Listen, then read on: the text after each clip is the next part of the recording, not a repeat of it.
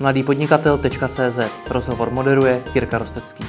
Partnerem podcastu Mladý podnikatel tečka cé zet je konference G D P R v marketingu, na které se prakticky a konkrétně dozvíte, jak G D P R ovlivní vaše marketingové aktivity a jaké z něj pro vás plynou konkrétní úkoly. Vše se navíc dozvíte od profíků v oboru, které znáte.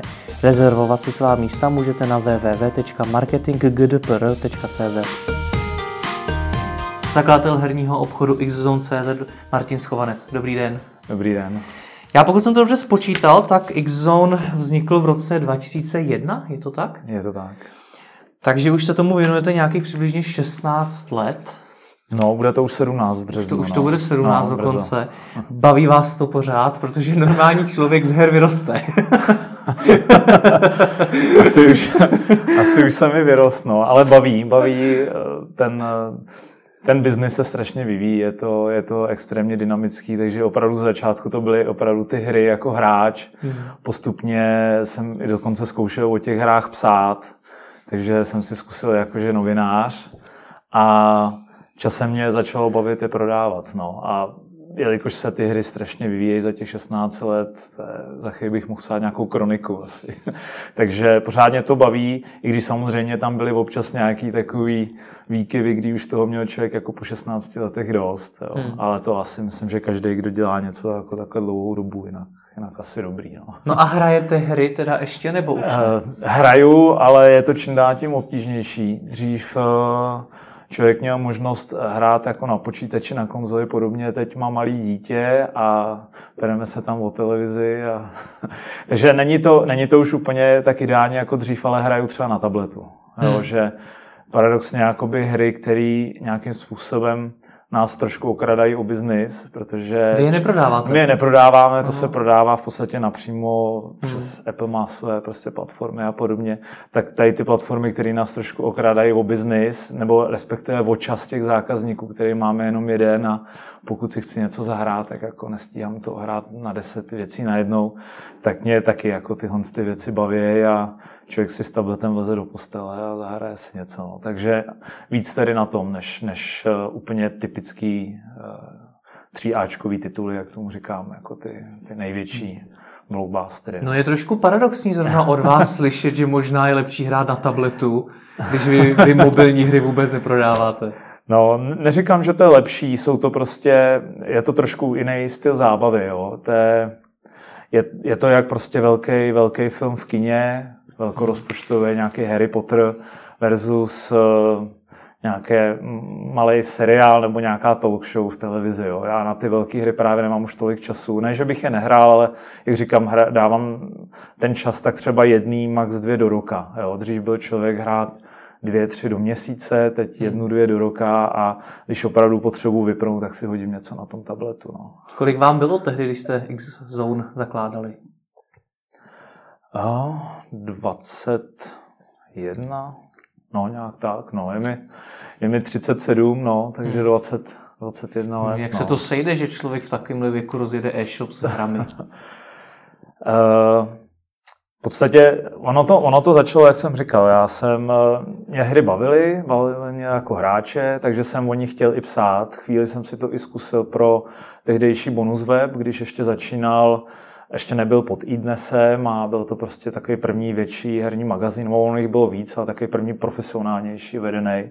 Tak jsem psal jako externista o hrách a v podstatě ty peníze mě chodily na účet mojí mámy, na její živnosťák. Hmm.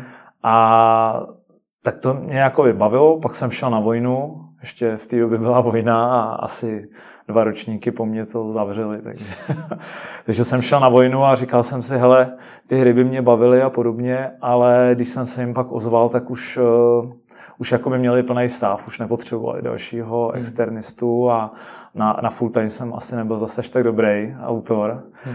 Takže jsem si říkal, co dál a jelikož moje rodiče, nebo hlavně táta a jeho společník, měli krámek s kancelářskou technikou, různý psací stroje, kopírky a podobně, a že i něco do počítačů, tak jsme si říkali, že by nebylo špatný zkusit i ty hry. Jo. Jako nějak nic jsem o tom moc nevěděl. nic o biznise, nevěděl jsem, co je faktura a podobně, takže jako totální začátečník úplně, jako jo, nebýt, nebýt toho, že ty rodiče o tom něco málo jakoby věděli, jako jak funguje aspoň ten, ten obchod jako takovej, tak by to asi nešlo. No. Takže to bylo spíš rodinný podnikání než ano, vaše. Jako úplně jako extrémně rodinný, protože v té firmě, krom právě tátého společníka, tak tam byl syn společníka, moje máma. A časem, časem, když se ten biznis trošku rozjel a měli jsme už jakoby nějaký peníze, tak jsem tam ještě přitáhl nakonec i mýho bratra z jiný práce, kde ho to moc nebavilo, takže jsme tam byli jako celkem jako slušně komplet. No, jak jste přesvědčoval v dvaceti jednadvaceti letech rodiče, aby začali investovat do her a prodávat je? Protože v tom věku jako hodně kluků jako vyhrálo jasně hry, jak to mohli rodiče vnímat? No jako bylo to o to těžší, protože jak rodiče znali, jak ten biznis, to podnikání není úplně taková procházka růžovým sadem, jak si asi dvacetijednadvacetiletý kluk myslí, hmm. tak mě i celkem jako slušně přesvědčovali, abych to nedělal. Jo. Konkrétně moje máma, ta, ta opravdu neměla moc radost, že pouštím místo. To jsem jakoby neřekl, ale po té vojně jsem, jsem hledal nějakou práci. A i když už ten obchod byl rozjetý, tomu se dostanu, tak jsem pracoval v jedné škole jako učitele výpočetní techniky mm. v jedna nebo dvaceti dvou letech v té době, takže a bylo to jako docela takový teplý místečko a, a bez nějakého stresu, takže mě říkali, ať radši, ať radši dělám tohle z toho a ty hry tak nějak jako při práci, jako něco přilepšení, ale mě to jakoby takhle nebavilo. V té době už se nám to začalo trošku rozjíždět, takže jsem pak nakonec šel, šel do toho naplno. Hmm. No a jak je jako přesvědčit, v té době to nebylo zase až tak jakoby obtížný ten biznis začít, protože to byl v podstatě jeden monopolní distributor těch her a dával i zboží na komisi. Jo, takže my jsme se s nima podepsali smlouvu, oni nám navezli něco na sklad a za měsíc se vyúčtovalo, co se prodalo. To už je to, co se dělo potom, jak se no, to v praxi no. rozjížděli, ale jak jste přesvědčil ty rodiče, že vám řekli, jo, můžeš do toho jít, my do toho jdeme s tebou. Dáme já nevím, to, asi jsem o tom mluvil, asi jsem, asi jsem byl rozotravný, no. Asi jsem o tom pořád jako mluvil a vypadalo to, že asi o tom něco vím. Že, že, to, že to dávalo smysl.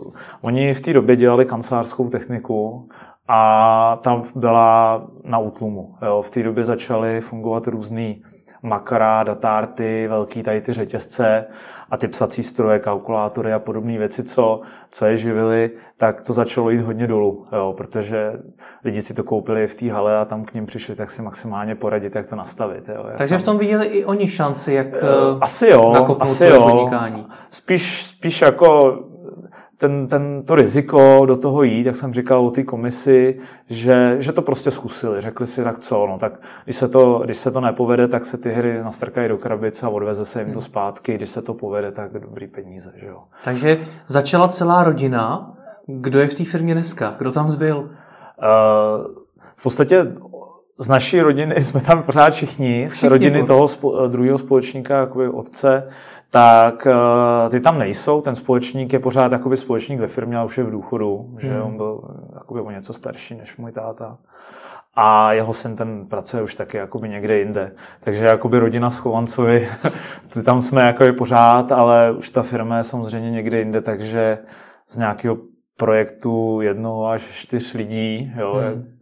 tak teď nás je max jako do třiceti, no, dvacet pět až třicet, když budu počítat jako úplně komplet všechno. Jaký to je podnikat takhle s rodinou? Já jsem to nikdy nezažil. Uh, ve výsledku to nebylo asi zase tak těžký. My jsme si celkem jako v pohodě. Jako nějak, ne, nedělali jsme si nějaký naschvály, byla tam důvěra, nehádali jsme se, byly nějaký, byly nějaký určitě chvilky, kdy jsme se pohádali a určitě to asi nebylo pro mýho tátu třeba jednoduchý poslouchat rady od dvaceti něco letýho prostě neskušenýho kluka. Já jsem jako v tom do toho skočil docela jako ambiciozní a chtěl jsem, aby jsme byli nejlepší a podobně a z začátku to prostě nešlo úplně tak jednoduše, jak si to člověk vysnil. To, to jako si teď jako moc vzpomínám, jaký byly představy, jaká byla realita. Člověk byl takový pak ještě víc do toho tlačil a myslím si, že ty rodiče, kteří byli zvyklí na takový poklidnější průběh toho podnikání, prostě krámek s psacíma strojema, se otevře se v osm, někdo tam chodí, něco se tam okopíruje a podobně, tak to možná byl pro ně takový trošku jako kulturní šok, jo. Ale jinak, jinak myslím, že dobrý. A díky tomu, jestli jsme tam všichni vydrželi a nepovraždili jsme se, tak asi, asi se to sedlo. A časem jsme se naučili, že, že se zase o té práci jako tolik nebavilo pak doma. Když, když byla rodinná oslava, byla rodinná oslava, neřešily se tam faktury. Nevěc. Ale jak jste si vyjasnili ty role? Protože každá firma potřebuje mít nějakého svého šéfa. A teďkon byl, byli tím šéfem vaši rodiče, nebo ten dvacetiletý kluk, který jim šéfoval? Uh, ono to bylo docela takový pozvolný. Ten, to, nebyl, to nebyl opravdu takovej ten šok, kdy teď tady šéfuje, dejme tomu třeba můj táta, hmm. a teď najednou střih a teď jako šéfuj si to teda sám. Díky tomu, že ten přesun byl pozvolný, že vedle toho jeli pořád ty psací stroje, zkoušeli se počítače, prodávali se předplacené karty na mobil, prostě zkoušelo se tak nějak jako všechno. A já jsem si tam pytlikoval nějak ty hry. Oni pomáhali s balením, pomáhali s, s účetnictvím a tak dále. A ten přesun byl jako pozvolný, takže když zjistili, že tomu asi jako rozumím, hmm. že, že to jde, tak se postupně ta pozice překlápila v toho, kdo tomu šéfuje, na mě. A nějak to asi nikomu pak nevadilo. A myslím si, že i rodiče už po těch letech už taky byli rádi, že mají trochu klidu, jo, že, že už se nemusí tak stresovat, ať se stresují mladí, si určitě říkali. Jo. Takže dneska jste šéfem firmy vy? No, určitě no. Ještě nejsem teda... Tomu se určitě dostaneme, ještě máme pak další společníky, spojili jsme se s další firmou a tak dále, ale jakoby dejme tomu, že ta hlava firmy jsem teď já, i když plno věcí rozebíráme v nějakým, nějaký, nějaký radě, dalo by se říct. No. Hmm. Proč se podle vás uchytily zrovna ty hry? Jste zmiňoval několik už produktů, které jste vlastně jako rodina prodávali, tak proč ty zrovna hry z toho mají největší úspěch? Uh, v té době, co se začalo... Bylo to takový správný načasování. Jo. Ty, ty hry se v té době začaly prodávat už jakoby, jako spotřební nějaký artikl. Jo. Ty lidi už uh, přestali to stahovat jenom. Jo. Už byla tady distribuce. Prostě bylo to nějaké načasování, kdy, kdy se jakoby začaly ty hry jako takový víc prodávat. Hmm. Byl tam ten start internetového prodeje, že jsme taky přišli ve správnou dobu, kdy, kdy lidi začali objednávat online a rostlo to všechno tady, ten jak segment her, tak prodej online. Takže to načasování bylo asi jako to hlavní, proč zrovna ty hry. Samozřejmě, že to nebylo o tom načasování, museli jsme si to odpracovat, jo? Ale my jsme v tu dobu byli jedni z mála e-shopů s hrama, jako specializovaný. Jak to tak bývá, tak když jsem na tom začal pracovat, tak nebyl žádný specializovaný e-shop. A když jsme ho spustili, tak najednou chybou pět nebo šest. Jo. Ne kvůli nám, prostě všichni nějak měli stejný nápad. Jo. Prostě asi ta doba nějakým způsobem uzrála a najednou prostě z nula konkurence bylo prostě mraky prodejců s hrama. Jo. Hmm. A nevím, hlavně asi to načasování. Jaká je dneska ta vaše pozice na trhu tedy? Kdybych měl XZone jako taky vůbec představit, tak my jsme dvojka na trhu ve specializovaných prodejcích. Ty hry dneska prodává kde kdo. Dalo by se říct, že na Hry.cz najdete asi padesát obchodů, kde se dají koupit nějaký hry. Jo. Prodávají to Alzy a všechny tyhle ty. Ale co se týče jakoby fakt specialistů, co se zaměřují na hry a věci kolem toho, tak v tým jsme dvojka. Hmm. A neděláme jenom hry, jako prodej her, děláme částečně i velkou obchod, děláme i takovou mini distribuci, že některý herní vývojáře, hlavně český, jsme vydali i nějaké hry krabicově. Máme herní časopisy, děláme do herního merchandisu a tak máme zainvestovaný i v jedné vývojářské firmě, takže dřív jsme byli herní obchod, teď bych řekl, že jsme víc jako herní firma, tomu říkám. Mm-hmm.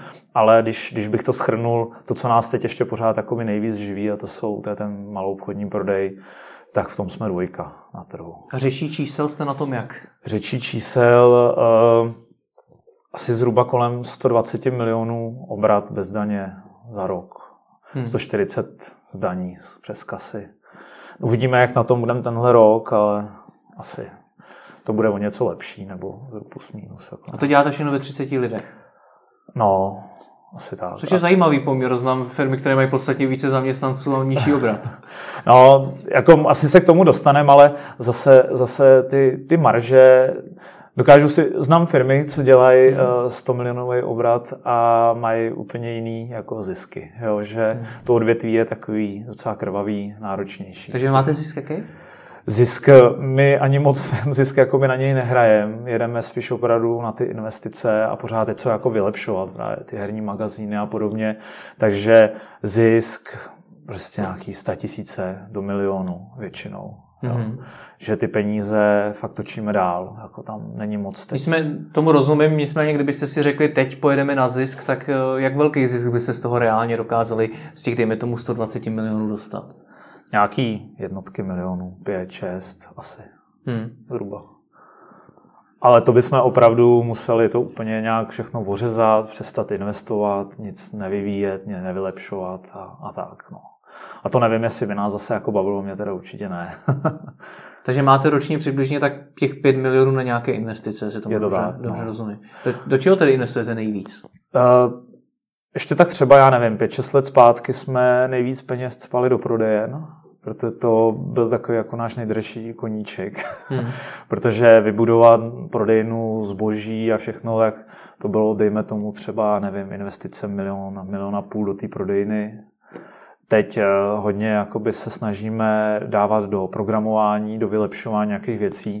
Když jsme třeba x let předtím docela jako zanedbávali, tak teď tady to, do toho investujeme, koupili jsme si herní magazíny, máme Hry.cz a Zing.cz a do toho taky jakoby docela investujeme, že ne, ne všechny jsou ještě výděleční, takže se i částečně dotujou.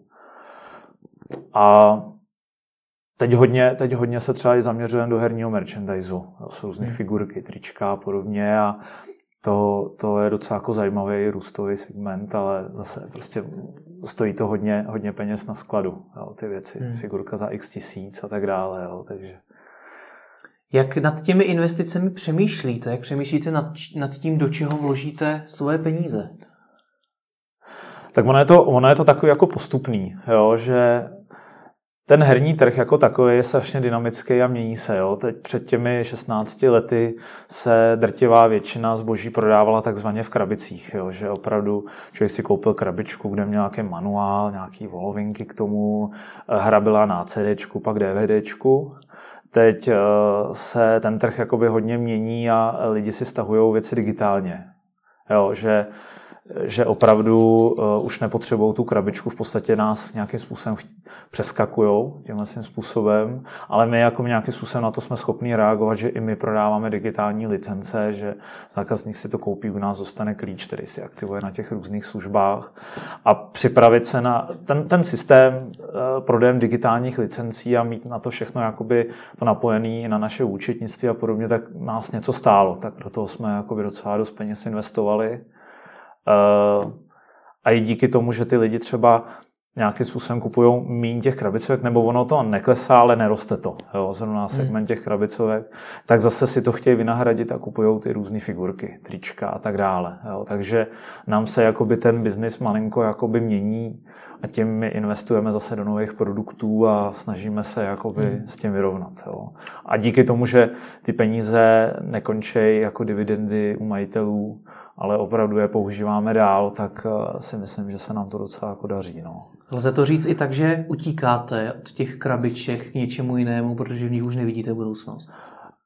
Uh, ono, ona, ta budoucnost v nich ještě nějaký rok bude. To není, to není jako, že by to bylo úplně nějaký překotnej ten vývoj, uh, protože tam je, tam je potřeba rozlišit ty krabicovky u P C her hmm. a krabicovky u konzolových her, jako jsou PlayStation, Xbox, Nintendo a podobně. A tam tady na, na těch konzolích, tam se prostě ty krabičky prodávají líp ještě, než bylo před lety. Jo.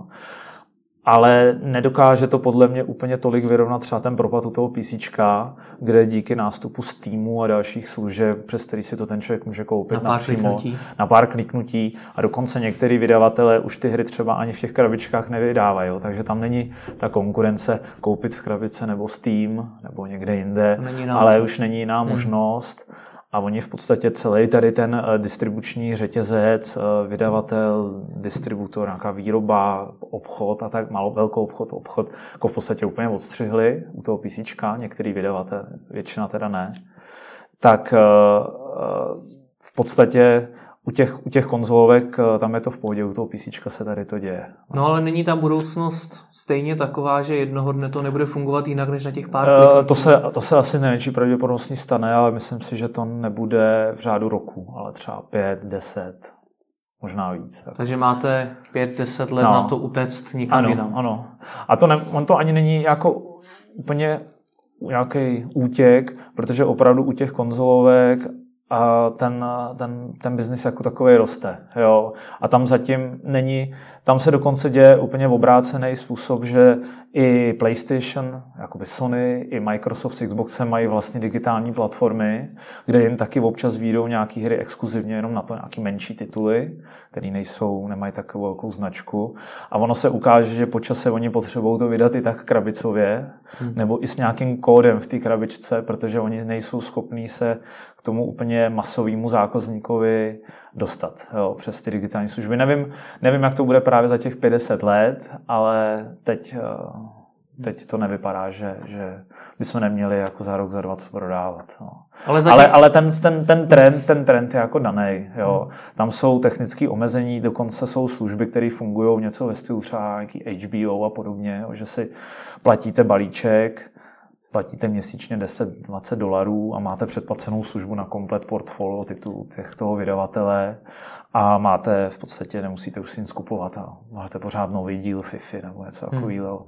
A časem se může stát, že se ty hry budou už přímo streamovat, jako se streamujou Spotify, nějaká hudba a podobně, že ty hry si v podstatě nebudete mít už ani žádnou konzoli a bude jenom něco připojené k televizi a vy se přihlásíte na tu službu a budete to hrát přímo streamovaně z toho serveru.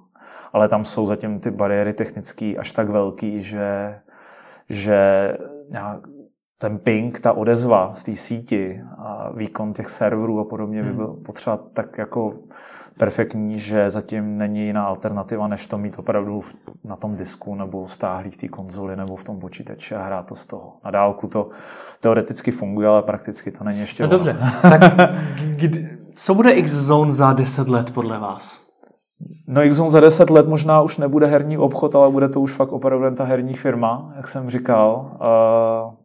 Což bude konkrétně znamenat, co jsem mluvil o tom, že máte zainvestováno ano. v nějaké vývojářské můžeme, firmy. Můžeme třeba ty hry přímo vyvíjet a pak tady přes ty služby prodávat. Takže tohle to je vaše vize? Mně by se to líbilo. Jestli se nám to povede, to nevím. No. A líbí se nám, líbí se nám uh, i ten merchandise. Tiv. Ono toho je, to je prostě neskutečné množství věcí od figurek po klíčenky, trička, mikiny. Dá se na tom ale udělat taková firma, která má sto dvacet milionů? Uh, teď ne, teď určitě ne, ale nevím, myslím, že za deset let určitě. Jo. Hmm. Protože když sleduju, když sleduju, jak se herní merchandise, a i filmové, komiksové a podobně třeba uh, v Americe prodává a v nějakých tady těch jakoby rozvinutějších trzích, tak tam se na tom točí neskutečný peníze. No. Takže nevím, proč by časem i čeští zákazníci tady do toho nebyli schopni víc investovat. Protože on český zákazník je hodně zatím nějaký konzervativní, proto třeba, to jsem určitě jakoby nezmínil, ale je to důležitá věc, třeba v Anglii se ty krabicovky u toho počítače, kde je to nejvíc jakoby už napadený tím digitálem, tak v Anglii už je to... se třeba často ty P C verze už vůbec ani neprodávají, ale Čechy, Slovensko, Polsko nebo celý náš tady ten region, tak tady je pořád velký hlad po těch krabičkách. Ty lidi si chtějí z toho krámu něco odníst v těch rukách, mít to doma někde vystavený a dát těch patnáctovek nebo tisícovku za něco jako fyzického. Jo. Představa, že já si stahuju soubor, který mám někde v počítači a když ta služba přestane fungovat, tak mi ho v podstatě už nikde nespustím. To Češi nemají moc rádi, proto radši ty krabičky. Jo. Ale, ale je takovej trend, takže si no, asi možná budeme muset zvyknout. No, ne? Takový trend je, ale díky tomu, že ty lidi pořád chtějí mít něco fyzického, My jsme, my jsme opravdu specializovaný prodejce. Jo? Jestli, jestli začne ten prodej klesat jako krabicovek, tak to první postihne, postihne nějaký, teď nevím, supermarkety nebo nějaký hypermarkety, co dělají tady v tom velkým. Jo. Protože fanoušci, to je naše jako klíčová skupina zákazníků, opravdu hardcore hráči, který mají maj to hraní jako koníček, tak ty budou pořád něco k tomu chtít, pořád budou chtít být s tou hrou nějak spojeni a jestli nebudou si moc koupit tu krabičku a mít to někde hezky vytisk, která je vystavený prostě v regálu, hmm. tak budou chtít mít tričko, budou chtít mít vystavenou nějakou figurku. A ty lidi jakoby s těma hrama žijou, je to jejich jako hobby, jo. Hmm. Ty peníze prostě za to dají, no.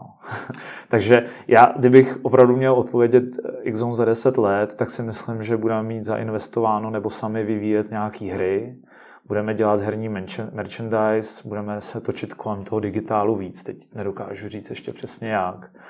A nebude nám vůbec vadit, že už ty krabicovky nebudou. Ale já si myslím, že oni za deset let pořád budou. Jenom z toho bude něco jako vinily, jo, dneska. Jo, že... Podstatně menší biznes. No, me- menší, dražší, budou to prostě exkluzivní edice pro ty sběratele a v podstatě to bude nějaká kombinace toho merchandisu. Jo, a že? Trápí vás to, tohleto? Je to něco, co vám nedá spát, že se ne, blíží takováhle v uvozovkách revoluce, která...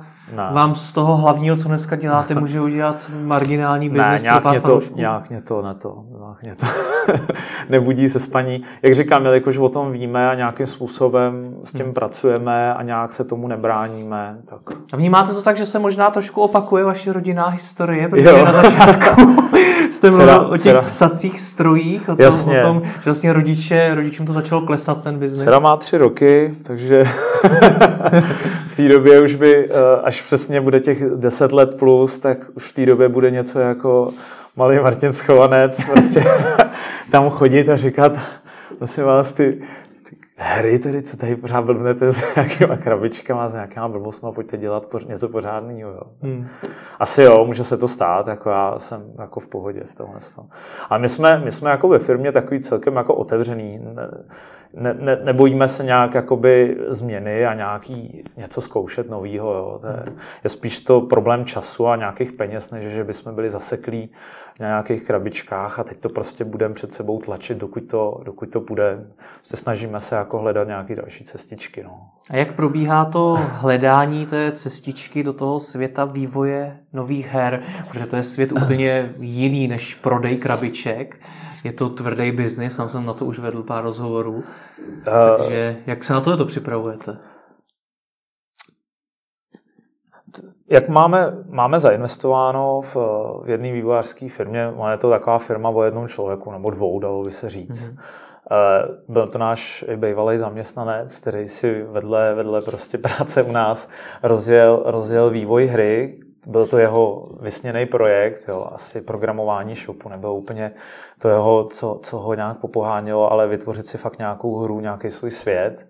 A docela se mu to i povedlo, a takže nějakým způsobem máme nohu ve dveřích a trošku jakoby to sledujeme, jak, jak tady to probíhá. Takže vím moc dobře, že to není nic jako jednoduchýho hmm. a že se o tohle pokouší kde kdo a že ty vstupní bariéry do toho biznesu jsou tak už strašně nízký, že opravdu stačí si dneska zalicenzovat nějaký vývojářský program a mít trošku toho talentu a času. A to se je těžký se na vývojáře. Ale...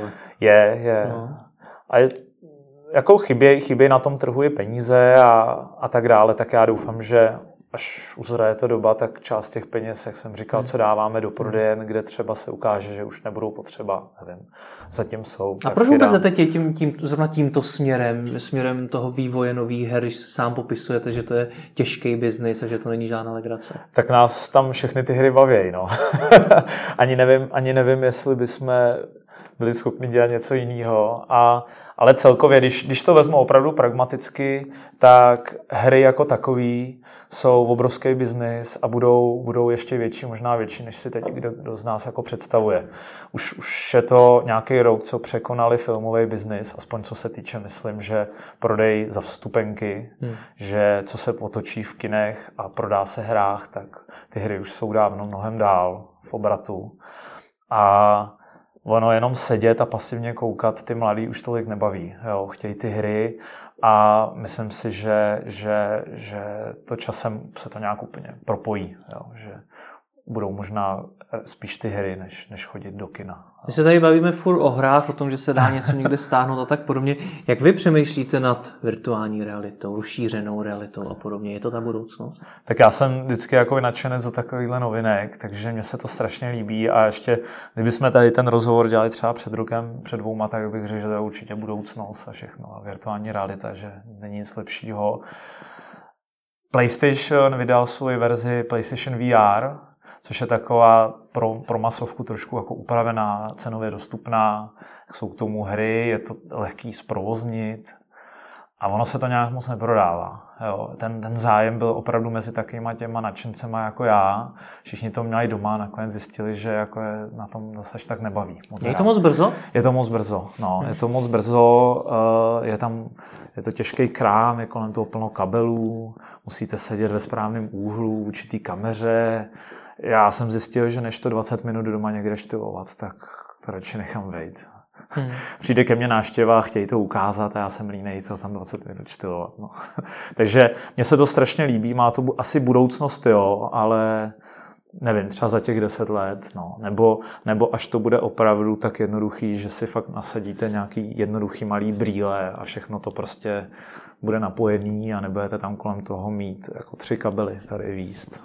Hmm. A tak, no.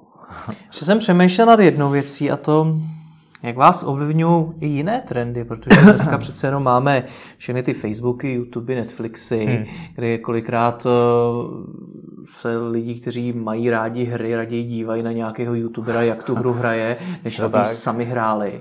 Jak vás tohleto ovlivňuje?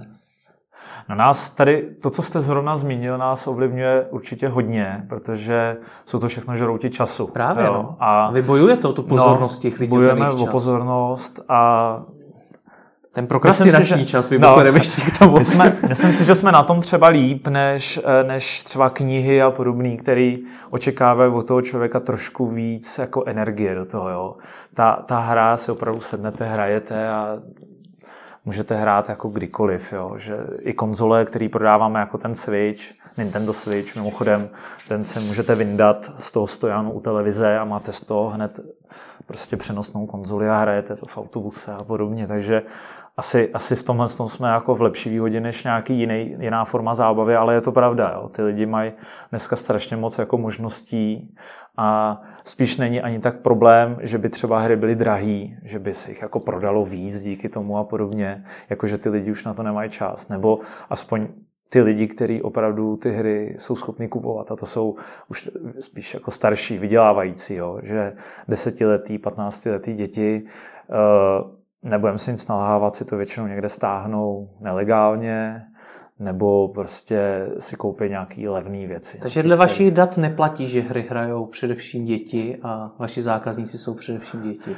Naši zákazníci jsou převážně spíš tak jako od osmnácti vejš. Hmm.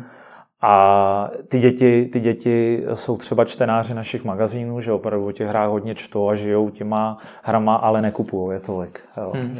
Nemají na to peníze, tak ty hry třeba někde stáhnou nebo půjčej.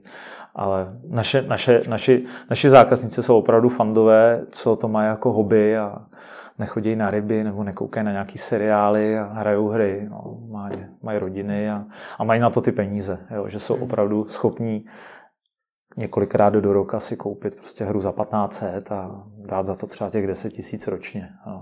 Ale zajímá mě ta vaše role v tom, jestli se vnímáte jako ti, co uh, chtějí přilákat tu pozornost lidí, kteří můžou koukat na Netflix, můžou koukat do Facebooku, dívat se na hmm. někoho na YouTube, jak hraje hru, nebo jestli jste ti, co prostě pracují s těmi, co ty hry skutečně chtějí hrát. No, asi jsme, asi jsme malí páni, úplně, aby jsme hmm. nějak zlomili ty lidi k těm hrám. My se snažíme dělat jako maximum kolem toho, aby se, aby se co nejvíce lidem o těch hrách, aby se takhle, aby se ty hry dostaly do nějakého povědomí. Jo. Že snažíme se dělat nějaký kampaně a, a podobně, ale že bychom úplně vyloženě bojovali proti Netflixu něco. Hmm. bereme, co je, a s těma zákazníkama se snažíme pracovat a co nejvíc je u těch her udržet. No. Hmm. Vy jste v roce dva tisíce jedna napsal na svůj blog článek, kde píšete, cituji, že za oblíbenou frází "ta hra se prodává sama" se skrývá někdy i rok intenzivního proma, komunikace s potenciálními zákazníky, výroba či zajištění dárku, jejich propagace a vůbec informování zákazníků o existenci daného titulu. Je to tak. Co to teda ve vašem případě znamená prodat hru, udělat z ní pecku? No ono u těch her je, je strašně jako je odlušná jedna věc. Když si vezmete nějaký kávovar nebo něco, tak prostě vydá se nějaký nový produkt, dobrý, proběhne nějaká masírka obchodníma zástupcema, nasadí se to, prodává se to, jo, představuje se to lidem nějak dlouhodobě. U té hry ten vydavatel jí třeba před, rok, před rokem jí třeba oznámil, řekl, že za rok na Vánoce dvacet sedmnáct vyjde nějaká hra a my ji zařadíme do předprodeje. Jo. Nějak tak asi tušíme, kolik už asi bude stát, o čem je, ví se to třeba málo, ale už se dá do předprodeje. No a jsou, jsou zákazníci, kteří se na ní už rok dopředu těší, někdy i dva roky, jo. A předobjednají si ji. Takže my už máme rok dopředu objednávky. Jo. A u nějakých zákazníků to tak není, ty musíme přesvědčit, děláme různý dárky, připomínáme jim, posíláme mailingy, říkáme jim, na Vánoce vyjde pokračování téhle z té hry a podobně. A jakoby dlouhodobě sbíráme ty předobjednávky. Takže když ta hra pak opravdu na ty Vánoce vyjde, nebo většinou spíš vycházejí tak třeba do toho října, listopadu, tak my už třeba máme nevím, dva tisíce objednávek a to jsou, to jsou ty hlavní, ty naši zákazníci. Jo. Pak se samozřejmě prodává ta hra ještě dál těm lidem, kteří nejsou úplně takový ty blázni, ty fanoušci, co to chtějí mít hned, ale to, co třeba konkrétně X-Zone živí, je tady ta první část jako zákazníků. Jo. Ta, ty, co si to předobjednávají. Ty, co se předobjednávají. A s těma my pracujeme právě ten rok dopředu a snažíme se, aby jich bylo co nejvíc, co si to předobjednají. Jak na to, aby si to předobjednali zrovna u vás? Uh, nejvíc... Takhle, tam, tam je nějaký servis a to je to, že když já si to předobjednám na X-Zone, tak vím, že až hra vyjde, tak já ji budu mít na stole doma. Ne, ne den potom, co vyjde, ale v den, co vyjde. Takže pokud hra desátého listopadu vychází, tak já už to desátého listopadu musím mít doma a hrát. A tak rychle se k té hře dostanete i vy? Většinou, většinou jsme schopni se k ní dostat aspoň ten den dopředu, aby jsme to byli schopni těm lidem poslat. Jo. Hmm. A právě... Uh, Jak jsem třeba kolikrát i u vás poslouchal nějaký rozhovory, že, že zákazníci mají třeba špičku o ty Vánoce nebo s pneumatikama na jaře ještě nebo něco podobného, tak my máme samozřejmě extrémní vánoční špičku, ale pak je tam třeba deset, patnáct, dvacet takových menších špiček, kdy jeden den pošlete třeba ze skladu jenom sto balíků, hmm. a druhý den dva tisíce. Jo? A to je, to je naše jakoby know-how, naše specializace, že my jsme schopní s, těm, s těma lidma, co máme, fungovat takhle jako s extrémníma nárazama. Jo? Že v jeden den je klídek a v druhý den je právě ten obrovský pík, kdy musíme odbavit dva tisíce zásilek, aby to ty lidi opravdu na ten day one, na to vydání hmm. té hry měli. Jo? A ono právě se řekne jenom jeden den balení, ale zase předtím je mraky příprav. Jo? Musíte s tím vydavatelem být v kontaktu. Samozřejmě, že u každého velkého titulu se něco pokazí, takže přijede pozdě. Teď se třeba stane, že to přivezou ráno a my to odpoledne ve čtyři až pět hodin musíme mít zabalený, všechno poslaný. Jo? Hmm. A někdy se stane, že třeba včas a něco chybí, jo? Nebo prostě je, je kolem toho pak třeba dva týdny dopředu v podstatě děláme takovou generálku přípravu na ten jeden titul, aby to ty lidi opravdu na ten day one měli. A to je jakoby ta služba, proč ty lidi nám věří, že když si to u nás předobjednají, tak to na to vydání můžou, budou mít. Samozřejmě, že občas se stane, že se ta hra třeba zpoždí a nemá ji teda jakoby nikdo, jo? V republice, ale... Ale tady to je jakoby ta hlavní služba. No a pak jsou tam ty dárky, který jsem i nějak zmiňoval, že když si včas předobjedná, tak dostane dárek. A teď příklad, je to nějaký herní tričko, odznáček. Někdy je to opravdu drobnost, někdy jsme měli šílenosti, že, že jsme tam měli třeba vojenskou, vojenskou helmu. Nebo že jsme tam měli plynovou masku. Byla, byla hra, která se odehrávala uh, jakoby na Ukrajině, Stalker, hmm. někde po, po Černobylu a tak. teda jakoby v Černobylu teda. A, a tam jsme dávali těm lidem, kdo si předobjednají prostě pravý nefalšovaný plynový masky. No. A fakt se podle tohohle ti zákazníci rozhodují, jestli tam je u toho nějaký dárek, nebo prostě chtějí tu konkrétní hru? Tak ono je to, on je to mix. Chtějí co nejdřív. On je to, on je to mix, mix všeho. Jo? Pokud, pokud ta hra je známá, nebo je to pokračování nějakého velmi úspěšného titulu, tak ty lidi vědí, že by jako mohli chtít, ale čekají. A když jim nabídneme ještě ten dárek, tak některý to jakoby donutí si před to objednat. On to vždycky může zrušit, jo, do vydání, to není nic závaznýho, jo, nebo hmm. respektive je to standardní objednávka, ale pokud řekne já ji nechci, tak se prostě zruší a je to. Jo. Takže pokud ta hra vypadá jako kvalitní titul, je to pokračování, známá značka, která už má nějakou skupinu zákazníků, nějakou fanoušků, a ještě jim do toho dáme nějaký dárek, tak tady to funguje nejvíc. No ta, ale to je menšina her, to nejsou všechny. Vy přece neprodáváte jenom samé jo. takhle velké pecky. E, nejsou to všechny, ale na tady tyhle z těch top tříáčkových titulech ty, ty nás jako živí nejvíc. To je to, je to, to hlavní. Jo. Hmm. Pak je tam samozřejmě nějakých osmdesát procent titulů, který takhle velký nejsou a tam se toho prodává míň a ty nás zase živí ne tak v tom předprodeji, ale v tom následném prodeji. Ty mají takzvaný jako dlouhý ocas, kdy na předobjednávku o tom nikdo moc neví, neví, co o tom může čekat. Ta hra vyjde, ukáže se, že je docela dobrá, má dobrý recenze a ty lidi to pak začnou kupovat. Takže to, co jsem teď říkal, tak to je takový ten předprodej do toho vydání. To funguje u nějakých těch třeba dvaceti velkých titulů do roka a pak jsou ty menší, který, o kterých se tolik neví a ty se zase prodávají pak dlouhodobě. Potom. Hmm. Vy teda z té hry vůbec pecku dělat nemusíte? Ona už to pecka je. No, je to, je fakt, že asi nedokážem úplně ze špatné hry udělat jako prodejní nějaký šlágr. A dokážete nějak podpořit její prodej opravdu výrazně? Jo. Nemyslím jenom tím, že pošlete mailing, ale opravdu nějak výrazně ten její prodej nakopnou? Jako když je ta hra dobrá, nebo... Když je to jedna z těch osmdesát procent. Dokážeme ji výrazně, výrazně zvednout prodej i těmahle dárkama a podobně. Hmm. Ale teď se bavíme třeba výrazně, nevím, ze sto kusů na dvě stě, jo. Zatímco u velkého to uděláme z tisíc na dva tisíce, jo, nebo hmm. něco podobného. Jo, nebo opravdu tam, tam je strašně vidět, když sleduju ty čísla, že titul, který má u nás třeba pět set předobjednávek a my oznámíme dárek a najednou nám, a těch pět set předobjednávek jsme sbírali třeba půl roku. Najednou oznámíme dárek a rozjedeme celou tu masírku, celou tu kampaň, mailingy, sociální sítě, banery a podobně. Tak za týden uděláme dalších pět set kusů, to, co nám předtím trvalo ten půl rok. Hmm. Jo. A celkově se jakoby rozjede nějaký povědomí o té hře, ty lidi si o tom začnou, začnou psát, začne, začne se o ní bavit a celý, ten, jako celý to kolečko, celý to soukolí se jakoby nějak zrychlí a rozjede. Jo. A pak je ještě v podstatě takový ten poslední týden před vydáním, kdy už se o té hře píše všude. Jo. To už není jenom kvůli nám, ale o tom, že už se fakt blíží to vydání, ten vydavatel to začne tlačit taky. A pak to je takový ten ještě největší nárůst. A snažíte se na tom nějakým způsobem participovat, protože když se vydá nová hra, tak ano, začne se o tom psát na spoustě magazínek, kde můžete mít reklamu, no no. Začne se, začnou o tom třeba ty youtubeři natáčet videa, kde taky můžete mít reklamu. Snažíte se na tom nějak participovat? No, no když, když se ta hra oznámí, hmm. a je kolem toho takový to největší halo, ty fanoušci si začnou o tom sáhle, vychází nový díl a podobně, tak my se snažíme hned to zařadit do nabídky, do předprodeje, aby ty lidi, když jsou ještě v takovém tom hypu, aby ji hned předobjednali, hmm. aby nad tím moc nepřemýšleli. A pak je, pak je to v období do toho vydání, kdy my se uh, s tím snažíme pracovat tím dárkem a pořád to těm lidem připomínat.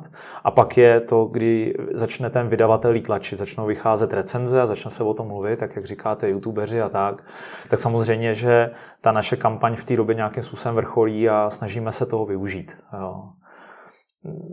Nedokážeme asi úplně na tom trhu jako z ničeho udělat jako prostě prodejní hit, ale snažíme se na tom nějak jako svíst a spolupracovat s tím. Tak třeba uh, hodně vydavatelů dělá, když je to multiplayerová hra, že vydá betu. Jo. Hmm. Vyjde beta, ty lidi si ji můžou někde zdarma stáhnout, hrajou betu, oni si aspoň vyzkouší, jestli to ustojí jejich servery a tak dále. Tak v té době třeba my jsme často dělali, že ta beta byla uzavřená, dostávali se do toho jenom nějaký vybraní zákazníci, tak my jsme byli schopni od toho vydavatele dostat nějaký klíče a kdy předobjednejte si, dostanete se do bety. Jo. Hmm. Tak A nebo prostě, když je ta beta otevřená pro každýho, tak samozřejmě kolem toho týdne, kdy běží ta beta, rozjet nějakou hmm. kampaň, aby ty lidi hned věděli, líbí se mi, objednávám.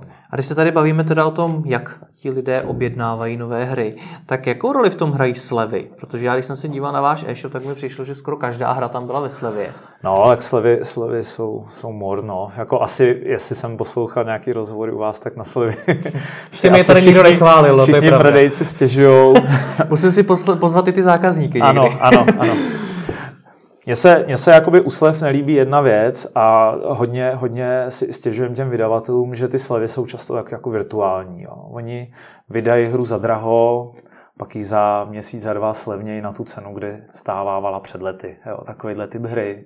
To se mi jakoby nelíbí, ale ne, nejsme moc jakoby schopni úplně z toho vyskočit, protože prostě to za nějakou cenu koupíme a pokud neuděláme pak tu slevu, co všichni ostatní na trhu, kterou ten vydavatel jakoby podporuje, tak samozřejmě máme najednou na skladě stovky zboží, který je neprodejný. Jo. Takže slevy, slevy děláme, ale třeba slevy neovlivňují ten předprodej. Do toho předprodej, doba vydání a několik týdnů po vydání, tak tam jakoby slevy nemají co dělat. Tam, tam hmm. se prostě prodává ta hra a pokud ta hra je dobrá, lidi chtějí, tak se slevy jako moc nedělají.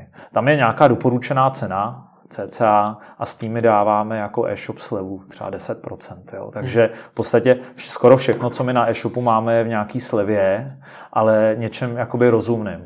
Pak ty větší slevy, ty většinou přicházejí až na nějaký doprodeje nebo na nějaký akce, aby se podpořily starší, starší tituly, které už nejsou, nejsou úplně tak jako v hledáčku těch zákazníků.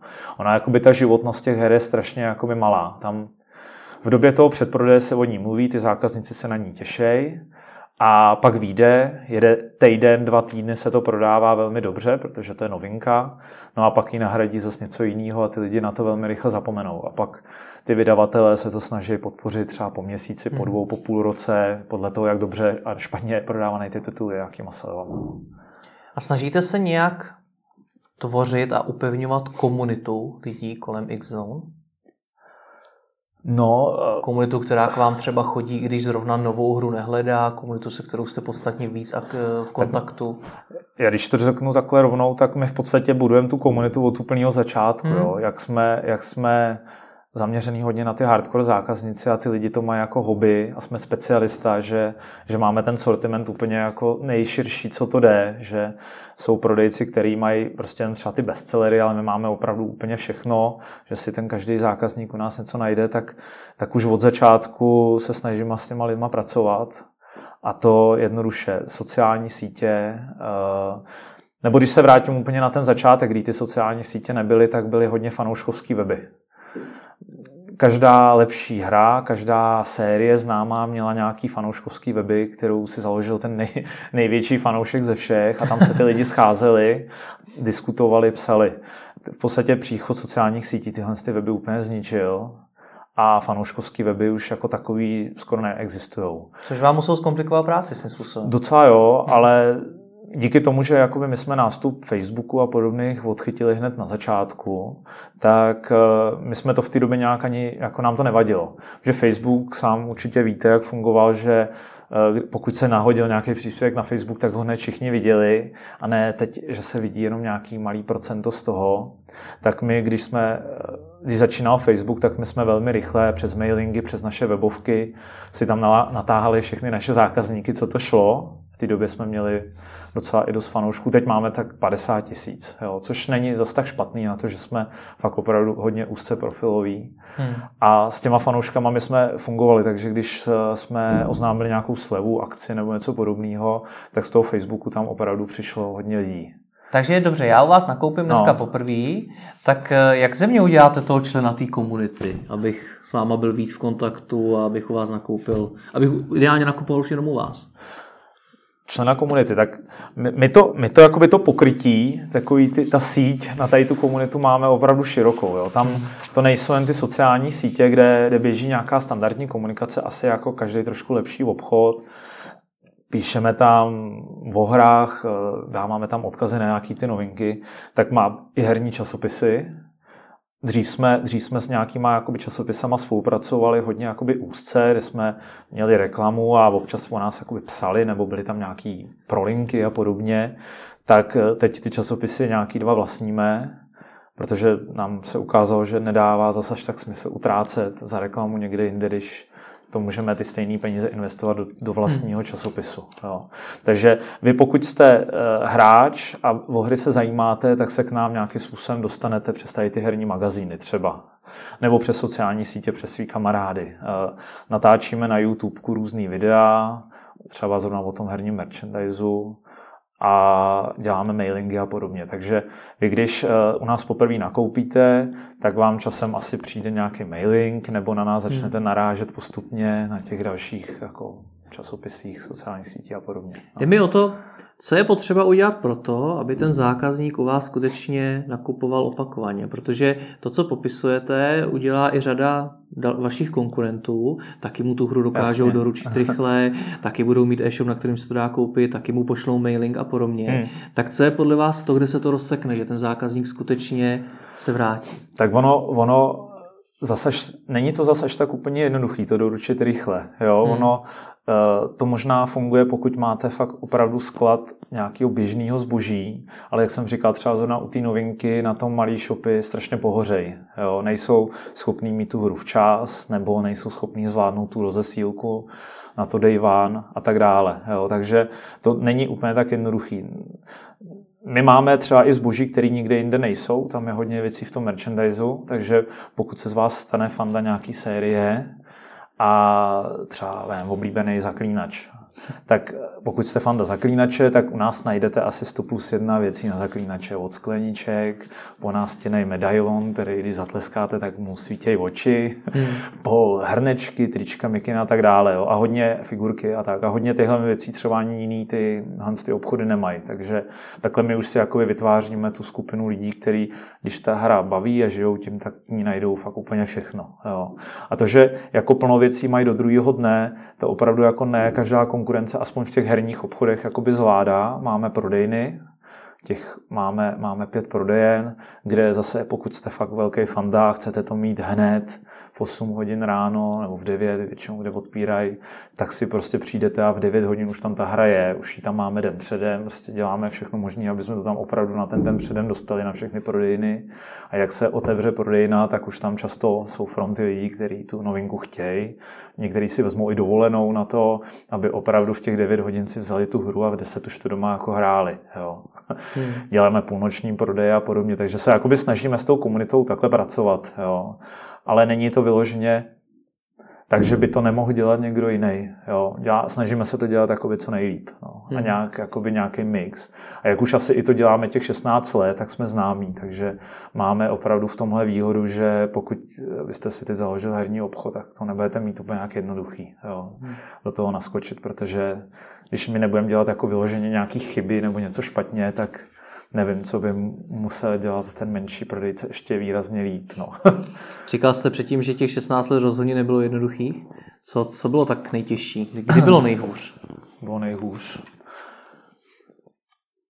Ani nevím, že by bylo úplně nějak vyloženě nejhůř, že bychom opravdu jako krachovali nebo něco podobného, ale dokážu si představit zrovna jakoby chvíli, tak možná šest sedm let zpátky, kdy skončila taková ta vánoční sezóna, kdy hmm. pořád se něco prodává, tečou peníze a teď nás doběhly faktury v lednu, v únoru za zboží, který jsme nakoupili na ty Vánoce a zjistilo se, že, že nemáme úplně jako hotovost, jo, že Uh, něčeho jsme neprodali dost a zůstalo nám to na skladě a tak dále, vydavatelé to nechtěli zpátky, tak v té době uh, jsem se jakoby dost uvědomil, že je potřeba mít nějaký finanční polštář. Jo. Jsme v té době s tím moc nepracovali, protože ty prodeje rostly každý rok o tolik, že se to před sebou nějak valilo. Jo. Hmm.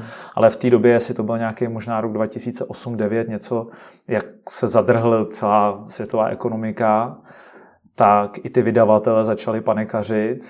A myslím, že v té době to bylo, kdy najednou jsem potřeboval zaplatit prostě nějaký faktury a nebyly na to peníze. Jo. Ale postupně se to, jakoby hry se vyprodaly, nějaký nám počkali s placením a podobně, ale v té době jsem si řekl, že tady do toho se nesmíme nikdy dostat. Takže jsme začali řešit, nějaký kontokorenty a, a, a podobně. A jak teď... velký finanční polštář musí mít firma s obratem sto dvacet milionů ročně podle vás? No my konkrétně máme asi jedenáct milionů takovejhle, mm-hmm. aby, aby jsme byli schopní o sezónu, nějak, aby nám to nespadlo o sezónu na hlavu, protože on je, je teď docela velká taková finanční bariéra právě pro vstup i někoho nového do toho biznisu, že od ty Vánoce, ty tituly, což se děje od nějakého září, říjen, listopad, vychází strašně moc najednou velkých her, který se opravdu dobře prodávají a je potřeba jich vzít hodně kusů na sklad.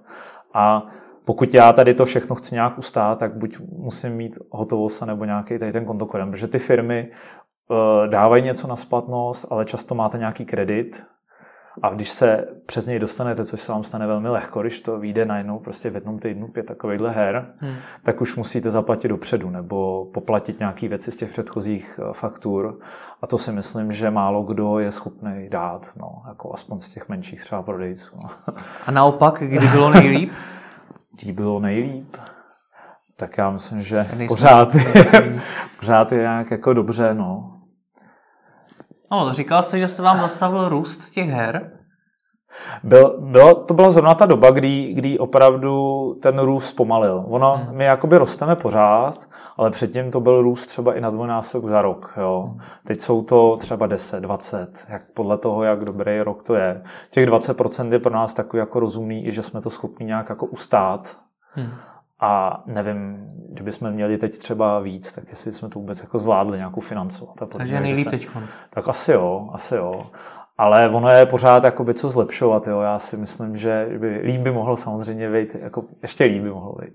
No, vidíme, jestli bude líp. ale, ale třeba, třeba co, co, co nás jakoby hodně posunulo a v té době jsem byl takový jako... hodně nabustovaný. Úplně jsem si říkal, hele, tyjo, to je, zvládneme úplně všechno. Tak myslím si, že to bylo třeba dva, dva a půl roku zpátky, když jsme se ještě spojili s jednou konkurencí. Hmm. Oni měli, jak máme X Zone tečka cé zet, tak oni měli Game Express tečka cé zet. Měli, jsou i na Slovensku a podobně. A v podstatě jsme se spojili do jednoho subjektu a v té době jsem si myslel, Že, že prostě úplně perfekt, jo. Že najednou, najednou věci, kterými jsme předtím řešili, jakože hodně věcí třeba stálo na mě, tak mi přibyli dva společníci, kteří měli úplně stejné zkušenosti a, a znalosti jako já, takže jsem se roztrojil, jo. E, zvedl se nám jako výrazně obrat, že jo. Jsme se o nějakých prostě čtyřicet procent zvětšili z roku na rok, přibyla nám slovenská pobočka, kterou oni měli a nějak plno dalších jakoby zkušeností. Tak to bylo zrovna takový období, kdy jsem byl v takovém rauši trošku. Jo, z tohohle. A byl to teda dobrý krok, ta fúze? Byl, ale plno věcí jsme jakoby podcenili a takový trošku amatéři v té fúzi jsme byli. Takže bylo to takový hodně, hodně naráz. Jakože plno věcí, jsme, my jsme se o tom bavili asi jak třeba půl roku dopředu a připravovali jsme se na tom, co to všechno bude jako obnážet, když se to spojí. Ale třeba my jsme v té době ještě přecházeli do nového skladu, hmm. takže ten měsíc, kdy my jsme budovali nový sklad, přesouvali tam zboží z X Zone, pak zboží z Game Expressu, tam jsme zavírali jejich prodejnu, předělávali jsme ji na X Zone, propojovali jsme systémy a celý a učili jsme se spolu jako pracovat a to všechno v září před sezónou, kdy začaly vycházet ty tituly, tak byl jsem jako v takovém tom rauši, ale asi jenom díky tomu jsem byl schopný to nějak jako zvládnout bez, bez blázince, jako jinak. Hmm. To bylo jakoby... bylo jako peklo trošku, no. Ať v tom nejsme příliš no. povrchní, budu rád, když přijdete znova, pobavíme se jenom na toto téma, když budete chtít. Jo, jasně, jenom jako k fúzi, jo. Jenom jako k fúzi, určitě by to bylo zajímavý, tykom bychom to už probrali moc povrchně asi. Hmm. Každopádně vám děkuju moc za, moc za rozhovor. Jo, není zač.